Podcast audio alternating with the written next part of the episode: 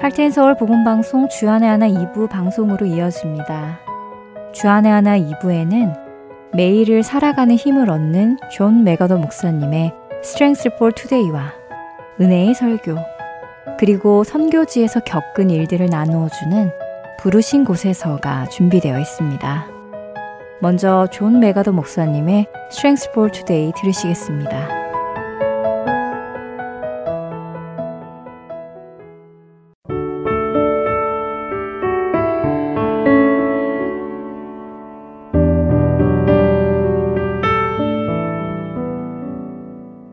애청자 여러분 안녕하세요. Strength for Today 진행의 이세진입니다. 오늘의 제목은 하나님 알기입니다. 또 사람에게 말씀하셨도다. 보라, 주를 경외함이 지혜요, 악을 떠남이 명철이니라. 욥기 28장 28절의 말씀입니다. 지혜는 하나님을 아는 것에서부터 시작됩니다. 욥기뿐만이 아니라 잠언 역시 이것을 강조하시죠. 하나님을 경외하는 것. 그것은 지혜의 가장 기본이며 지혜를 이해하는 핵심 열쇠입니다. 잠언은 하나님을 경외함이 지혜와 밀접하게 연결되어 있음을 가르쳐 주십니다. 잠언 1장 7절에서 여호와를 경외하는 것이 지식의 근본이거늘 미련한 자는 지혜와 훈계를 멸시하느니라 라고 말씀하신 것처럼 지혜는 지식, 교훈, 그리고 명철과 같은 의미로 사용되고 있음을 볼 수 있습니다. 잠언 9장 10절에서도 하나님 경외함과 지혜의 명백한 상관 관계가 나타납니다. 여호와를 경외하는 것이 지혜의 근본이요 거룩하신 자를 아는 것이 명철이니라. 지혜와 명철이 같듯이 하나님 경외함과 거룩하신 자를 아는 것 또한 같습니다. 하나님을 아는 것과 하나님을 경외하는 것은 하나이며 동일한 것입니다. 그렇다면 하나님을 경외한다는 것은 무슨 의미일까요? 그것은 경건을 동반한 신뢰라고 할 수 있고 쉽게 구원에 이르는 믿음이라고 말할 수도 있습니다. 우리는 하나님을 경외하며 하나님을 믿을 때 지혜를 얻기 시작합니다. 구약시대 선지자가 복음을 전하기 시작하려면 하나님을 두려워하십시오 라며 시작했을 것입니다. 성경에서 하나님을 경외하는 사람들에 관한 이야기를 읽고 그렇게 하나님을 경외한 사람들이 지혜로운 사람이었음을 읽음으로 인해 우리는 무엇을 깨달을 수 있을까요? 그것은 우리가 이렇게 주님께로 돌아서기 전에는 다시 말해 회심하기 전에는 지혜가 시작조차 되지 못한다는 것입니다. 하나님을 경외하는 것이 믿음으로 사는 삶의 시작점인 것입니다. 인간적인 지혜만 가지고서는 하나님을 알 수도 없고 참된 지혜도 알 수 없습니다. 여호와를 경외함이 지혜를 얻는 출발점입니다. 하나님을 경외함은 여러분의 삶을 풍성하게 채워줄 것입니다. 그것이 바로 하나님이 우리에게 원하시는 삶입니다. 하나님을 경외할 때 하나님의 지혜가 계속하여 우리에게 흘러 들어오도록 문을 열어줍니다. 모든 것은 하나님의 지혜와 연결되어 있습니다. 그렇기에 하나님의 지혜만이 우리 삶에 완전한 가치를 알려주고 우리를 바른 곳으로 인도하시며 삶을 바로 볼 수 있고 살 수 있게 해주십니다. 하나님의 지혜로 매일을 살아가십시오. 그리고 그 지혜가 가져다 줄 모든 혜택들을 누리시길 바랍니다. Strength for Today 마칩니다. 안녕히 계세요.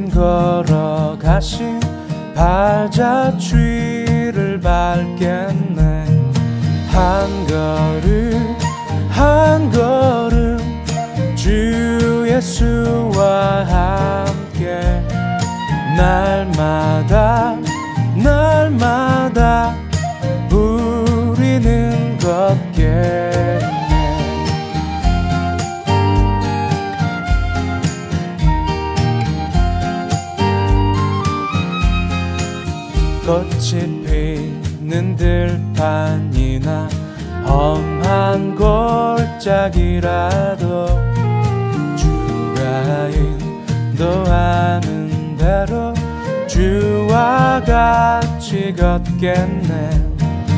한 걸음 한 걸음 주 예수와 함께 날마다 날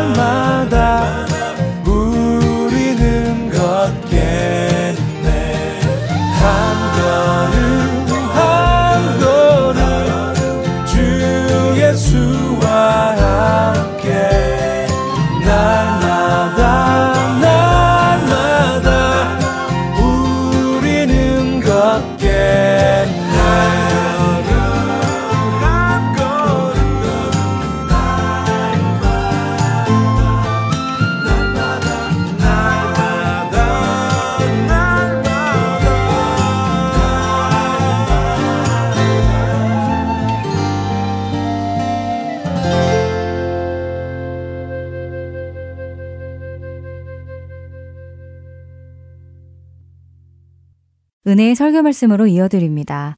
오늘은 이재철 은퇴 목사님께서 그대는 어떤 세례교인인가 라는 제목의 말씀 전해주십니다. 은혜의 시간 되시길 바랍니다.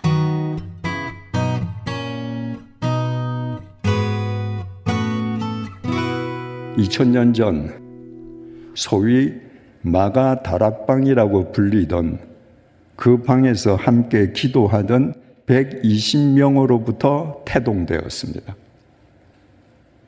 그 120명에게 역사적인 사건이 일어났습니다. 오순절 날 그들에게 성령 하나님이 강림하신 것입니다.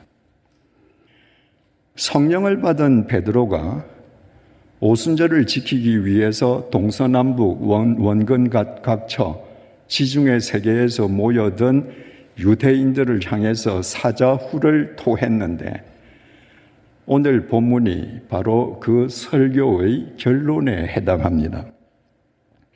36절입니다.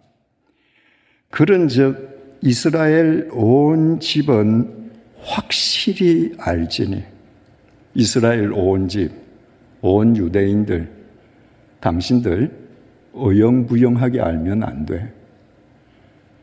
당신들 확실히 알아야 돼. 무엇을? 너희가 십자가에 못 박은 이 예수를 하나님이 주와 그리스도가 되게 하셨느니라 하니라. 원근 각처에서 모여든 유대인들을 향해서 베드로 사도가 설교한 핵심이자 결론입니다. 너희들이 확실히 알아라. 무엇을? 세 가지를. 하나님이 보내신 예수님을 너희들이 죽였다. 첫째. 둘째. 너희들에 의해 죽임당하신 예수를 하나님이 주와 그리스도로 영원히 살리셨다. 세 번째, 그러므로 너희들은 성자 하나님을 죽인 죄인 중에 중죄인이다. 여러분, 지금 베드로는 혼자예요. 자기 앞에는 유대인 군중입니다. 한 개인 베드로가 자기 앞에 있는 대군중 유대인들의 잘못을 질타한다는 것은 잘못하면 그 군중에 의해 몰매 맞아 죽는 짓입니다. 그런데 베드로는 두려워하지 않았습니다. 너희가 죽인 이 예수를 너희가 죽인 너희가 죄인이야. 여러분 참된 그리스도인은 듣기 좋은 말을 하는 사람이 아니라 상대가 반드시 들어야 할 참된 말을 하는 사람입니다.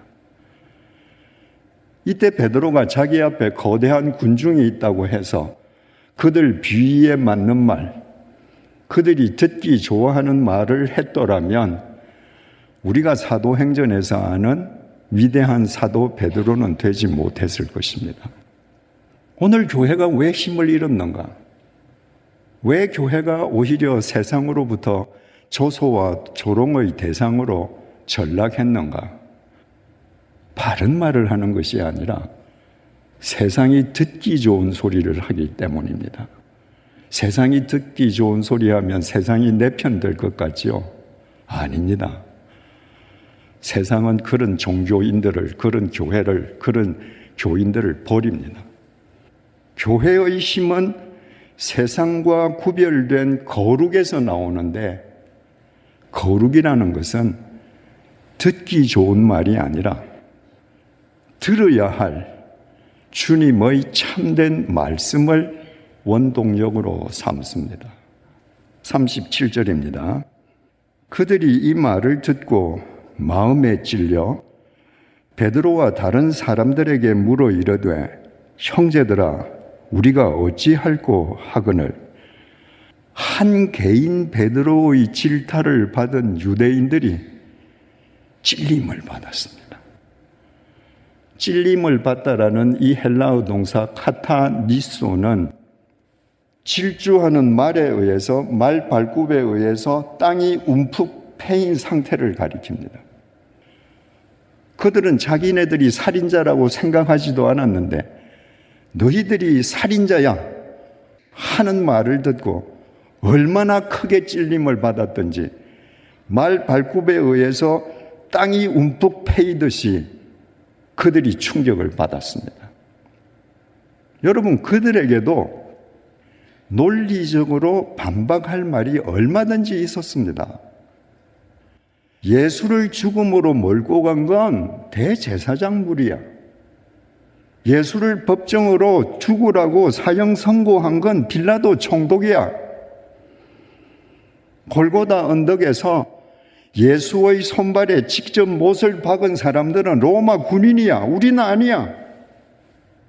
우리가 잘못한 것이 있다면 그저 대제사장 무리 선동을 당해서 잠시 빌라도 법정에서 예수 죽이라고 소리친 것밖에 없어.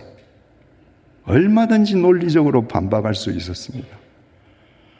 그러나 그 누구도 베드로의 질타에 반박하려거나 맞서려 하지 않았습니다. 그들은 말발굽에 의해 땅이 패이는 것 같은 충격을 받으며 양심의 찔림을 받았습니다. 그들의 양심이 살아 있었기 때문입니다. 많은 그리스도인들이 성경을 읽으면서 양심의 찔림을 받습니다. 그러나 그때뿐이에요. 양심의 찔림이 오면 얼른 그 순간을 모면하거나 회피해 버립니다. 그런 일이 반복되다 보면 양심이 무디어집니다. 어떤 글을 읽어도 어떤 말씀을 들어도 양심에 찔림이 없습니다. 그런 양심은 죽은 양심입니다. 한 크리스찬이 싱싱하게 살아있는 양심, 하나님의 말씀 앞에서 찔림을 받는 양심을 견지하느냐? 아니면 아무리 찔러도 아무런 감각도 없는 죽은 양심의 소유자로 살아가느냐? 그것은 철저하게 그 개인의 책임이고 선택 사항입니다. 양심의 찔림을 받았던 그 유대인들이 베드로와 사도들에게 물었습니다. 형제들아, 우리가 어찌할고? 여러분, 찔림 어찌할고? 이것이 믿음입니다. 찔림과 어찌할고의 교직 속에 믿음은 성숙해집니다. 찔림을 받는데 어찌할고 하지 않는다. 아예 찔림도 안 받는다. 어떻게 그 믿음이 성숙해질 수 있겠습니까?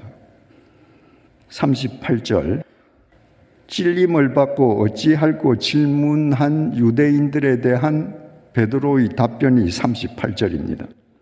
베드로가 이르되 너희가 회개하여 각각 예수 그리스도의 이름으로 세례를 받고 죄 사함을 받으라 그리하면 성령의 선물을 받으리니 찔림을 받고 어찌할꼬 하는 사람들에게 베드로가 대답했습니다.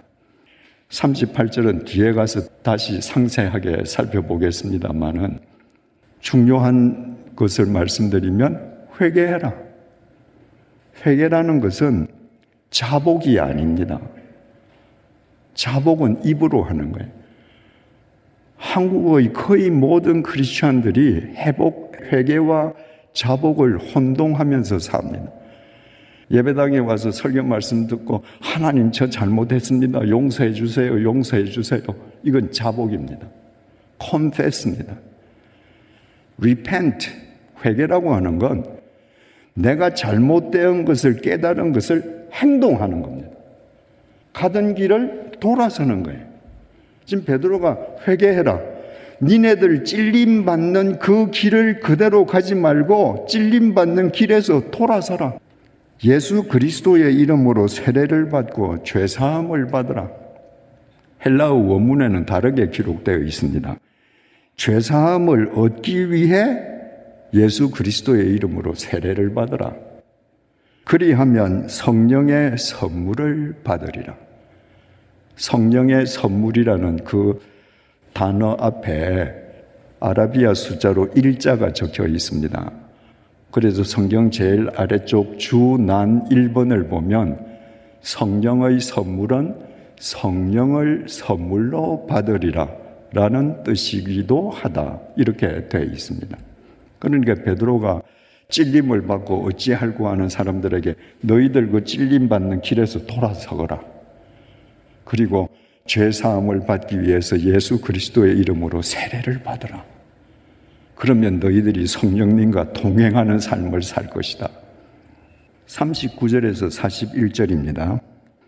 이 약속은 너희와 너희 자녀와 모든 먼데 사람, 곧 주 우리 하나님이 얼마든지 부르시는 자들에게 하신 것이라 하고 또 여러 말로 확정하며 권하여 이르되 너희가 이 패여간 세대에서 구원을 받으라 하니 그 말을 받은 사람들은 세례를 받음에 이날의 신도의 수가 3천이나 더하더라.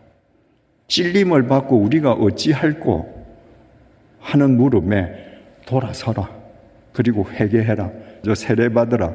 성령님과 동행해라. 라는 베드로의 답을 받고 그날에 물경 3천 명이 세례를 받았습니다. 다 아시지 않습니까?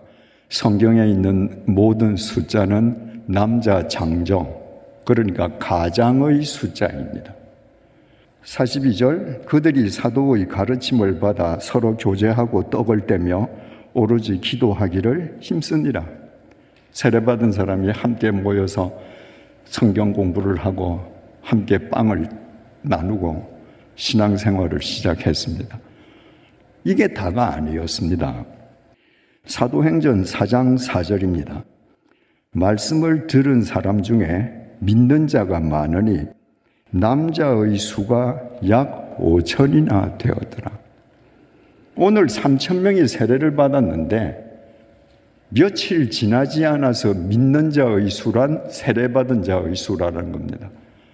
그 수가 남자 가장의 수만 5천 명이었더라. 여러분, 오늘 3천 명, 며칠 후에 5천 명, 8천 명이 세례를 받고 그리스도인이 되었습니다. 옛날 2000년 전 유대 사회는 철저한 가부장 사회거든요. 가장이 종교를 바꾸면 처자식은 저절로 바꾸는 거예요. 그러니까 가장 8천 명이 세례를 받고 그리스도인이 되었다고 하는 것은 8천 가정이 예수를 모셨다는 얘기예요.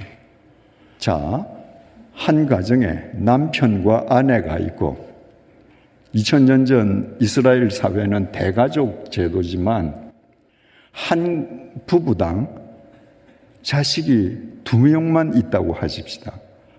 그럼 한 가정당 네 명이죠.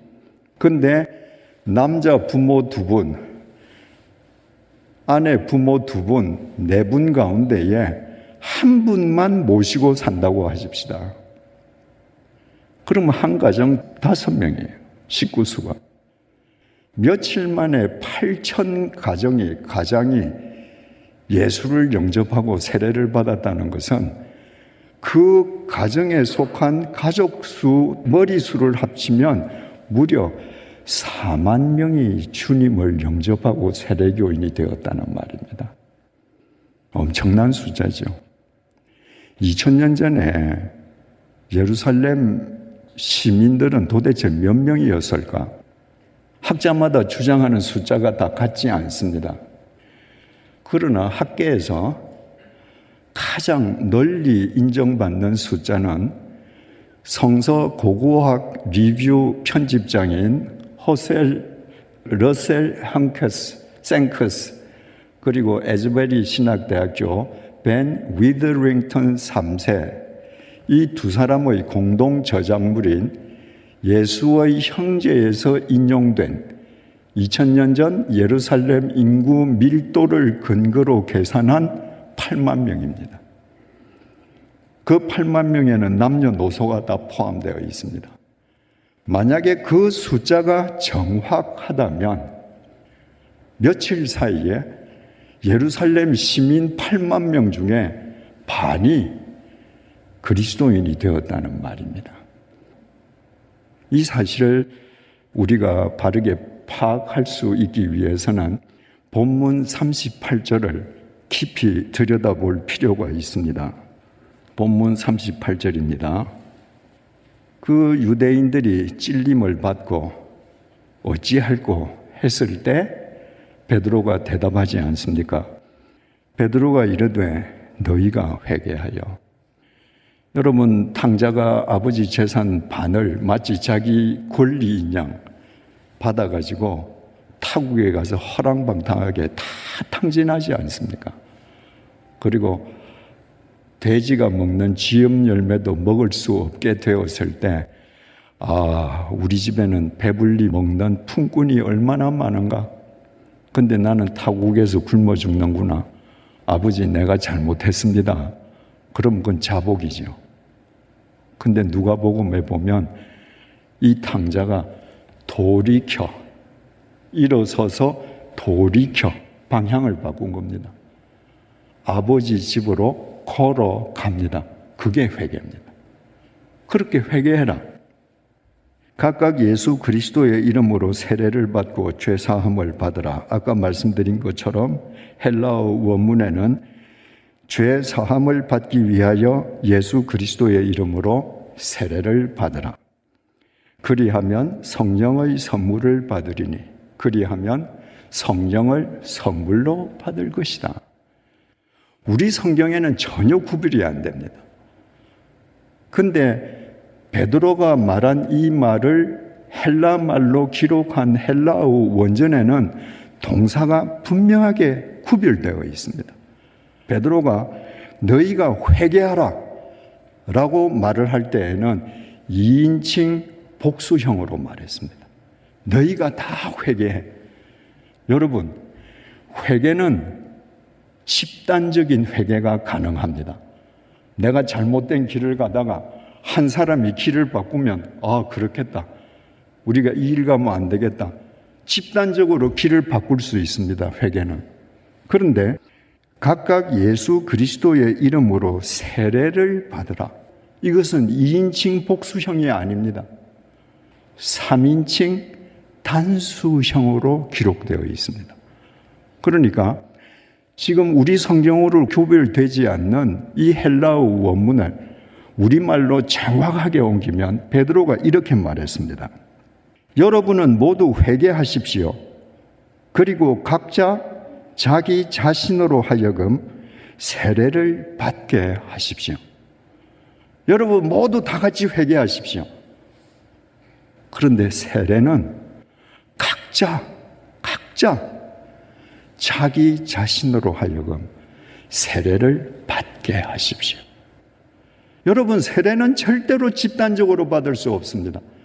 세례의 형식은 집단적으로 받을 수 있습니다.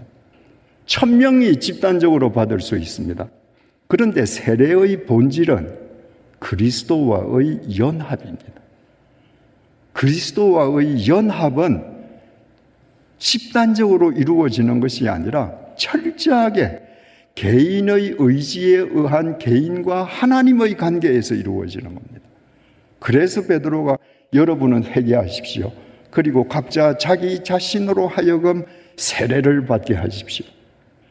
바울이 세례의 본질을 로마서 6장 3절에서 5절에 이렇게 정확하게 밝혔습니다.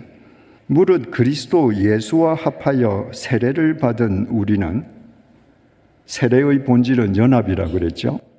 예수와 합하여 세례를 받은 우리는 그의 죽으심과 합하여 세례를 받은 줄을 알지 못하느냐. 그러므로 우리가 그의 죽으심과 합하여 세례를 받음으로 그와 함께 장사되었나니 이는 아버지의 영광으로 말미암아 그리스도를 죽은 자 가운데서 살리심과 같이 우리로 또한 새 생명 가운데서 행하게 하려 함이라.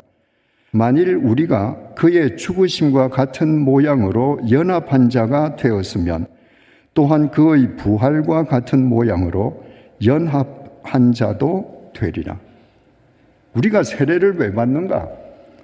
침례교인들처럼 침례탕에 들어가서 몸을 다 잠그든 아니면 침례교를 제외한 다른 교단 교인들처럼 머리에 물방울을 뿌리는 세례를 받던 그 세례의 외적 형식을 거치는 이유는 하나입니다.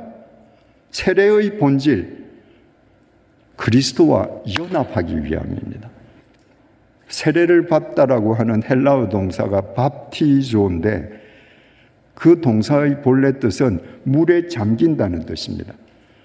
그래서 예수님께서도 세례 받으실 때 요단강에 가셔서 밥티조 하시지 않았습니까? 자, 이제 요단강에서 옛날 2000년 전에 사람들이 세례받는 그 모양을 생각해 보십시오. 물 속에 온 몸을 잠그기 위해서는 호흡을 하다가 호흡을 끊어야 됩니다. 끊고 물 속에 들어가는 순간에 나는 십자가에서 내 죄를 대신 치르시고 돌아가신 주님의 죽음과 연합하는 거예요. 나는 물 속에서 죽은 겁니다. 나의 옛 사람은 죽은 거예요. 물 속에 들어갔다가 내가 나올 때 어떻게 돼요? 숨을 다시 쉽니다. 새 숨입니다. 죽음을 깨뜨리고 부활하신 주님과 연합한 숨입니다. 그러니까 세례의 본질을 구현하는 사람은 옛 삶을 살 수 없고 세례의 본질을 구현하는 사람은 날마다 자기를 부인하면서 주님 안에서 날마다 새로운 삶을 살 수밖에 없는 거예요. 그런데 세례의 형식만을 모두 모두 다라고 생각하는 사람은 세례가 끝나면 모든 게 종결이에요. 그 세례는 더 이상 내 삶에 아무런 의미가 없습니다. 이와 관련해서 사도 바울이 고린도전서 10장 1절 2절에서 이렇게 말을 합니다. 형제들아 나는 너희가 알지 못하기를 원하지 아니하노니 우리 조상들이 다 구름 아래에 있고 바다 가운데로 지나며 지금 바울이 말하기를 우리 조상들이 다 구름 아래에 있고 바다 가운데를 지나갔다. 지금 홍해 토해 사건을 이야기하는 겁니다. 출애굽한 이스라엘 백성들이 홍해 앞에 섰을 때에 변심한 파라오가 전 군대를 동원해서 추격해 오지 않습니까? 그때 하나님께서 홍해를 가르셨습니다. 그래서 그때 그 홍해를 우리가 토해할 때 모세에게 속하여 다 구름과 바다에서 세례를 받았다. 그 홍해를 도하한 것 자체가 세례를 받은 것이었다. 이렇게 말했습니다. 출애굽을 Exodus라고 그러잖아요. 헬라 말로 ἐξ는 어디 어디 밖으로, ὁδός는 길입니다. 그러니까 그 노예의 길, 죄악의 길 밖으로 지금 집단적으로 나왔습니다. 어디를 향해서? 가나안을 향해서. 이거 다 집단적인 거예요. 그런데 하나님께서 홍해를 갈라주셨습니다. 그들이 갈라진 홍해 그 밑바닥으로 내려갔습니다. 그 밑바닥을 걸어서 홍해 저쪽 언덕 위로 올라갔을 때 홍해 바다가 다시 합쳐졌습니다. 외형적으로 애굽으로 돌아갈 수 있는 길이 없어져 버린 겁니다. 그러니까 그 바다를 도해하는 순간에 에집트에서 노예살이 하던 그들의 옛 사람은 죽고 저 언덕 위로 올라가는 순간에 가나안을 향한 새 사람으로 거듭나서 그 언덕을 올라가는 거예요. 그러니까 이스라엘 백성들의 이 홍해 도해 사건은 완벽한 세례의 형식을 갖추고 있었던 것입니다. 그래서 우리가 세례를 받았다라고 할 때 그 세례는 세례의 본질이 아니라 형식을 거쳤다는 것입니다. 그러면 그렇게 세례의 형식을 집단적으로 거친 그 사람들이 광야로 들어가서 각 개개인이 세례의 본질적인 삶을 살았는가? 아니었습니다. 그들은 에지토로 돌아갈 수 있는 길이 분명히 끊어져 있음에도 불구하고 마음이 에집트에 사로잡혀 있었습니다. 잠시 먹을 물이 없으면, 잠시 먹거리가 떨어지면, 잠시 고달프면 에집트 가자는 거예요. 에집트에서 그 사람들이 잘 살았습니까? 자기 땅이 있었습니까? 대골 같은 집이 있었습니까? 아닙니다. 노예입니다. 에집트에 가면 고달픕니다. 그런데도 끊임없이 되돌아가려고 했습니다. 집단적으로 그들이 에집트에 나와서 회개하고 집단적으로 세례의 형식은 거쳤는데 그 다음에 세례의 본질을 구현하는 의무는 개개인의 의무인데 그들은 개개인의 의무를 다하지 않았습니다. 결과가 어떻게 됐습니까? 에집트에서 나온 남자 장정 가장이 60만 명이었습니다. 그 60만 명 가운데에서 가나안 땅에 들어간 사람은 여호수아와 갈렙 두 사람밖에 없습니다.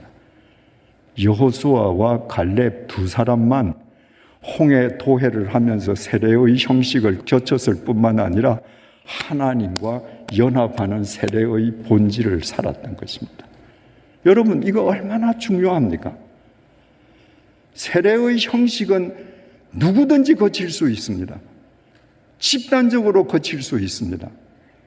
그러나 세례의 본질을 사는 사람은 지극히 적습니다. 그러면 이제 우리 해답을 얻었습니다. 스테반의 박해가 났을 때 많은 사람들이 예루살렘을 떠나기도 했지만 워낙 많은 사람들이 세례를 받아서 또 많은 사람도 예루살렘에 남아 있었습니다. 그들 다 어디 갔습니까?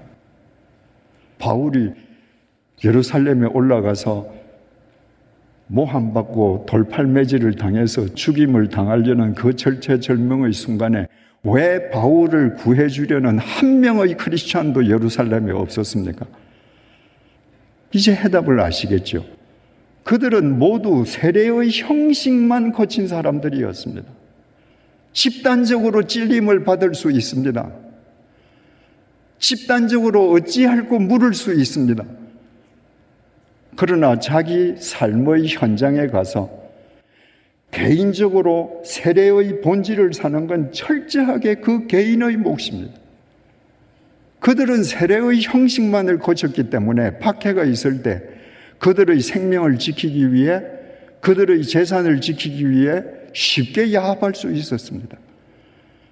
그들의 삶에서 세례는 형식 이상의 의미가 없으니까 세월이 지나가니까 세례라는 의미도 다 소멸되고 자신이 한때 세례받은 크리스찬이었다는 것도 다 망각했습니다. 우리가 아무리 세례의 형식을 거쳐도 우리가 그리스도의 죽음과 연합해서 옛사람이 죽고 그리스도의 부활과 연합해서 새로운 삶을 사는 주님과의 연합, 부활의 본질을 삶으로 살아내지 않는다면 우리는 광야에서 죽은 59만 9,998명의 출애굽 1세대 세례를 받긴 받았지만 예루살렘에서 지킬 것을 지키느라고 세례받은 사실조차도 다 망각해버린 그 사람들, 그들과 동일할 수밖에 없습니다. 우리 모두가 세례의 형식이 아니라 세례의 본질을 살아내는 진짜 예수쟁이가 되기 위해서는 두 가지 사실을 반드시 유념해야 합니다. 첫째는 그리스도로 옷 입고 살아야 합니다. 갈라디아서 3장 27절입니다. 누구든지 그리스도와 합하기 위하여 세례를 받은 자는 바울이 갈라디아서 쓰지 않았습니까? 그러니까 정확하게 표현했습니다. 누구든지 그리스도와 합하기 위하여 합하다 연합이죠. 누구든지 그리스도와 연합하기 위하여 세례를 받은 자는 그러니까 참된 그리스도인이라면 내가 세례를 받는다는 것은 그리스도와 연합하는 본질을 구현하기 위해서 세례를 받는다는 건 다 안다는 거죠. 그 사람은 그리스도로 옷 입었느니라. 그리스도로 옷 입었느니라. 더 쉽게 번역하면 그리스도를 옷으로 입었느니라. 여러분, 세례의 본질을 구현하는 참된 크리스찬으로 참된 세례교인으로 살기 위해서는 우리 모두 그리스도를 내 옷으로 입고 살아야 합니다. 바꾸어 말하면 그리스도의 제복을 입어야 합니다. 누가 봐도 난 예수쟁이야. 내가 그리스도의 제복을 입은 예수쟁이답게 주님 앞에 나를 격리시킬 때 그 군중의 삶이 틀린 것을 알게 되고 그 군중이 아무리 너도 이렇게 살아라고 유혹해도 내가 독대하는 하나님이 그게 아니라고 하시기 때문에 우리는 주님과 연합한 삶을 살 수 있는 것입니다. 우리 모두 그리스도의 제복을 입고 있는 사람들임을 잊지 마십시다.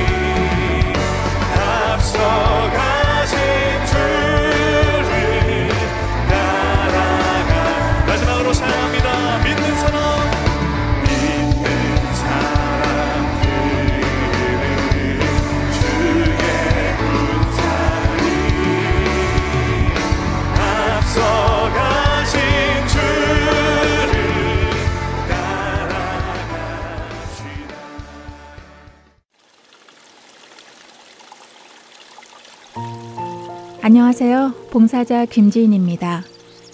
매주 금요일마다 CD를 각 지역으로 배송해 드리는데요. 최근 CD를 받지 못하는 분, 파손된 CD를 받으신 분들이 많다는 소식을 들었습니다. 매주 만들어지는 CD에는 많은 분들의 정성이 담겨져 있고 예수 그리스도의 복음이 담겨져 있습니다. CD가 잘 전달되지 않을 때에 저희 또한 마음이 너무 아픈데요. 혹시 CD를 받지 못하셨거나 부서진 CD를 받으셨을 때에는 저희에게 연락 주시기 바랍니다.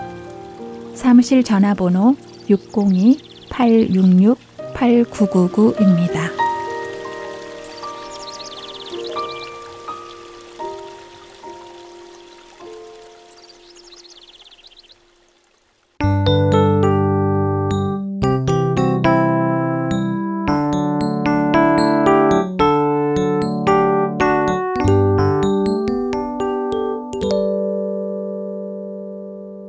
계속해서 부르신 곳에서로 이어집니다. 오늘은 캄보디아에서 선교하셨던 김연희 선교사님의 이야기입니다.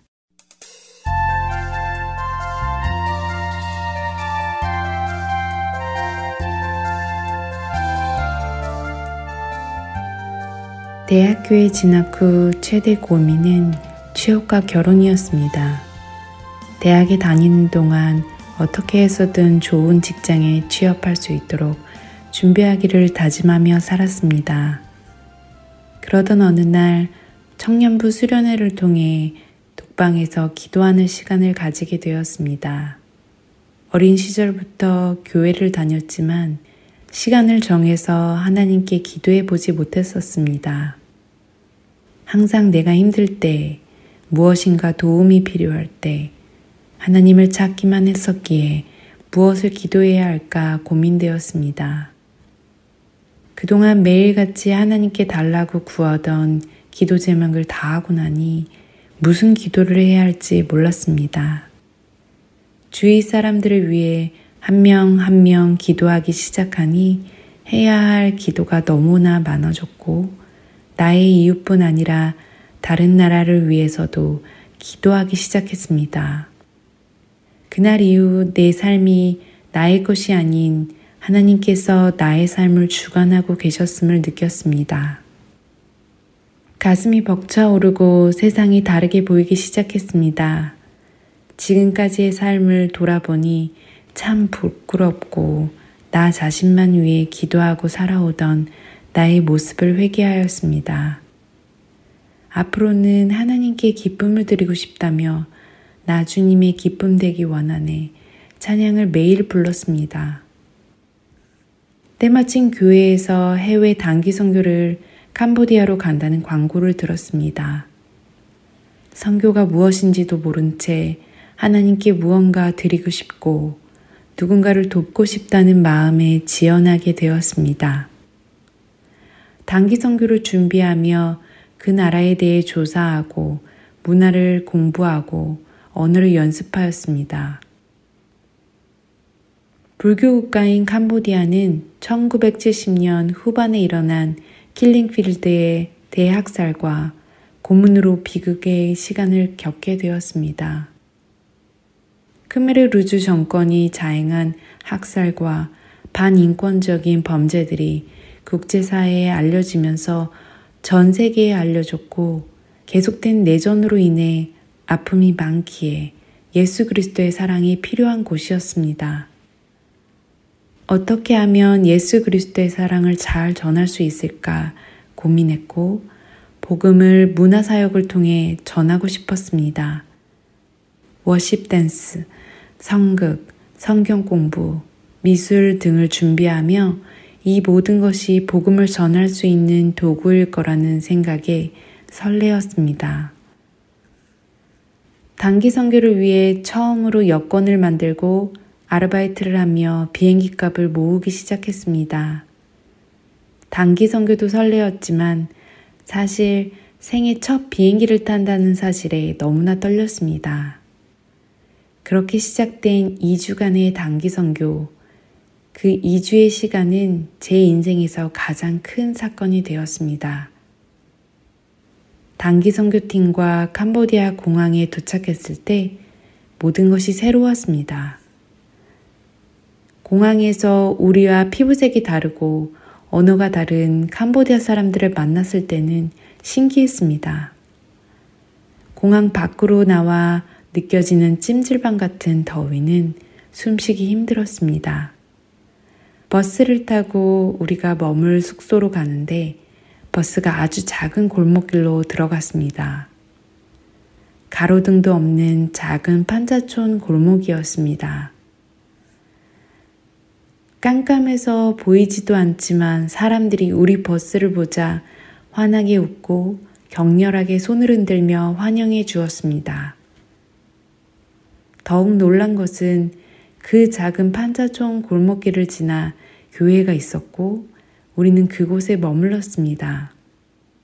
교회에 다니는 어린아이들부터 청소년들이 선교팀을 환영하기 위해 모여 있었습니다.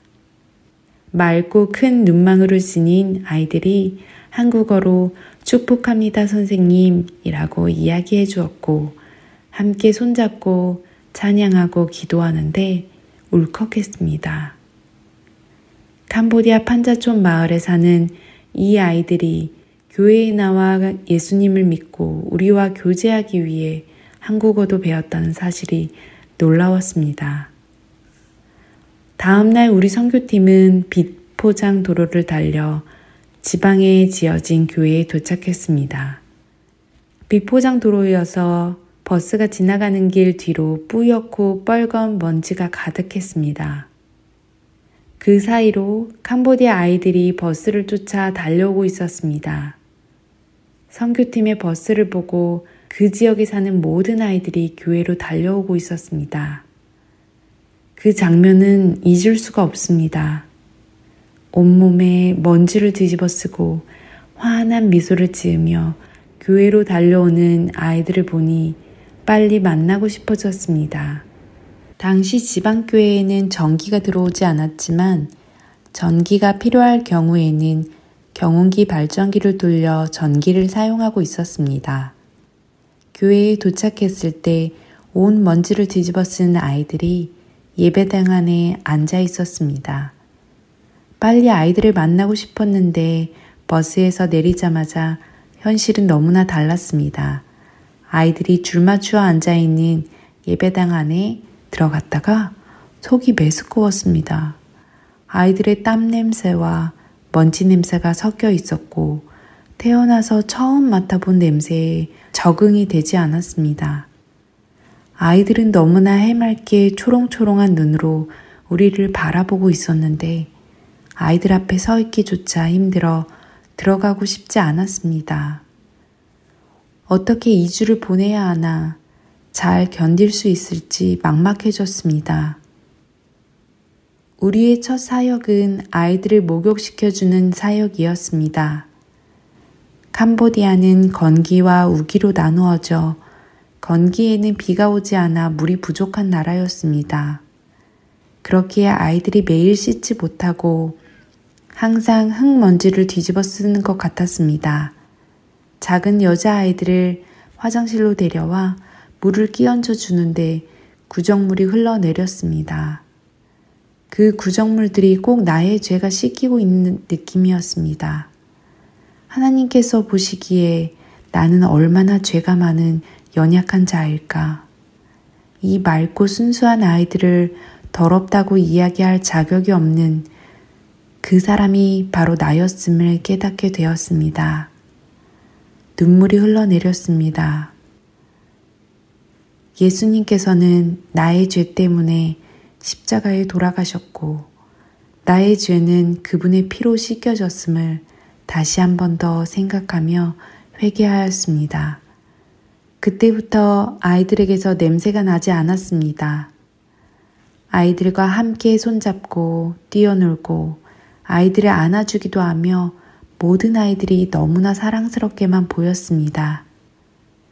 아이들이 제 무릎에 앉아 말씀을 듣고 있었는데 예쁜 아이 머리에서 벌레가 기어 다니고 있었습니다. 너무 놀라 당황해 하니 고사리 같은 작은 손으로 벌레를 대범하게 잡거나 던져버렸습니다. 밤에는 온 예배당에 벌레가 가득했습니다. 바퀴벌레, 모기, 알 수 없는 다양한 벌레들을 보았고 혹여 하품이라도 하면 입안으로 들어올까 무섭기도 했습니다. 더위와 벌레를 생각하니 2주가 빨리 지나가길 속으로 되뇌었습니다. 하지만 하루가 지날수록 캄보디아 아이들의 하나님을 향한 순수한 믿음과 해맑음에 저 또한 달라지고 있었습니다. 순식간에 2주간의 단기 선교 기간이 짧게 느껴지고 아이들과의 이별이 너무나 아쉬웠습니다. 집으로 돌아가고 싶지가 않았습니다. 캄보디아 아이들이 너무나 사랑스럽게 보여 안아주고 싶었습니다. 말이 통하지도 않았는데 아이들이 환한 미소로 사랑한다고 말하는 것만 같았습니다. 복음을 전하고 예수님의 사랑을 전해주러 떠난 선교 여행은 캄보디아 아이들을 통해 사랑만 받고 돌아왔습니다. 단기 선교를 마치고 캄보디아 아리가 시작되었습니다. 아이들과 함께 찍은 사진을 보며 그리움에 눈물이 나고 돌아가고 싶은 마음뿐이었습니다. 하나님께서 보여주신 캄보디아 아이들을 위해 이대로 살 수는 없고 달라지고 싶었습니다. 집에서 생전 안 하던 설거지부터 시작했습니다. 그동안 꺼려하고 안 하고 싶었던 일들을 하기 시작했습니다. 놀랍게도 그 작은 변화들이 나의 친구와 가족들이 캄보디아 아이들을 궁금해하며 성교에 대해 긍정적으로 생각해 주었습니다. 단기 선교 기간 중에 현지 선교사님께서 기도회를 인도하시던 중 당신은 사랑받기 위해 태어난 사람 이 찬양을 당신을 사랑 주기 위해 태어난 사람으로 바꿔서 찬양하라고 하였습니다. 찬양을 부르며 깨닫게 되었습니다. 지금까지 다른 사람으로부터 사랑을 받고 싶어 했기에 시기와 질투가 생겼고 그 시기와 질투로 인해 관계에 어려움이 있던 나 자신을 발견하게 되었습니다. 하나님께서는 우리를 너무나 사랑하셨기에 독생자 예수님을 이 땅에 보내주셨습니다. 예수님께서 이 땅에 오셔서 보여주신 그 사랑은 무언가를 얻으려는 것이 아니었고 베풀고 우리에게 나눠주셨습니다. 단기 선교를 통해 예수님께서 어떠한 삶을 사셨는지 묵상하며 그 길을 따르고 싶어졌습니다.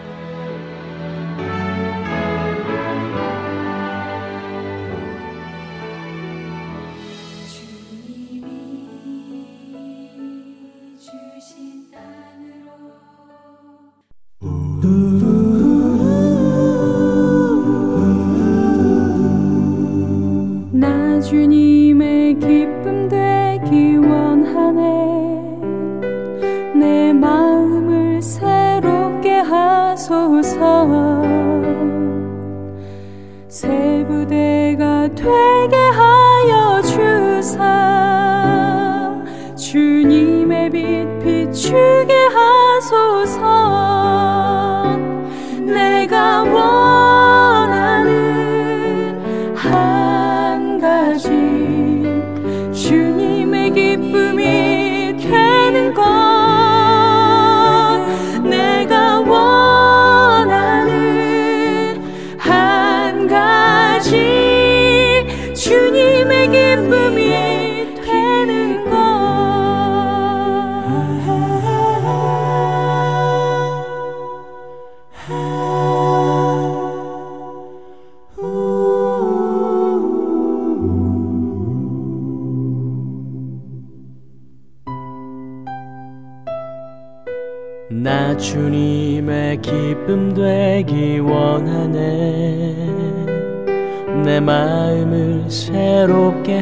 하소서.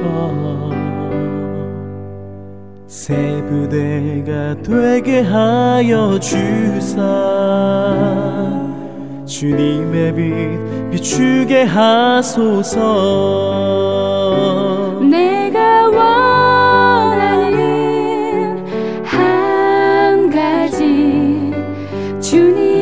기쁨이 되는 것 내가 원하는 한 가지 주님의 기쁨이 되는 것 내가 원하는 한 가지 주님의 주님의 되는 것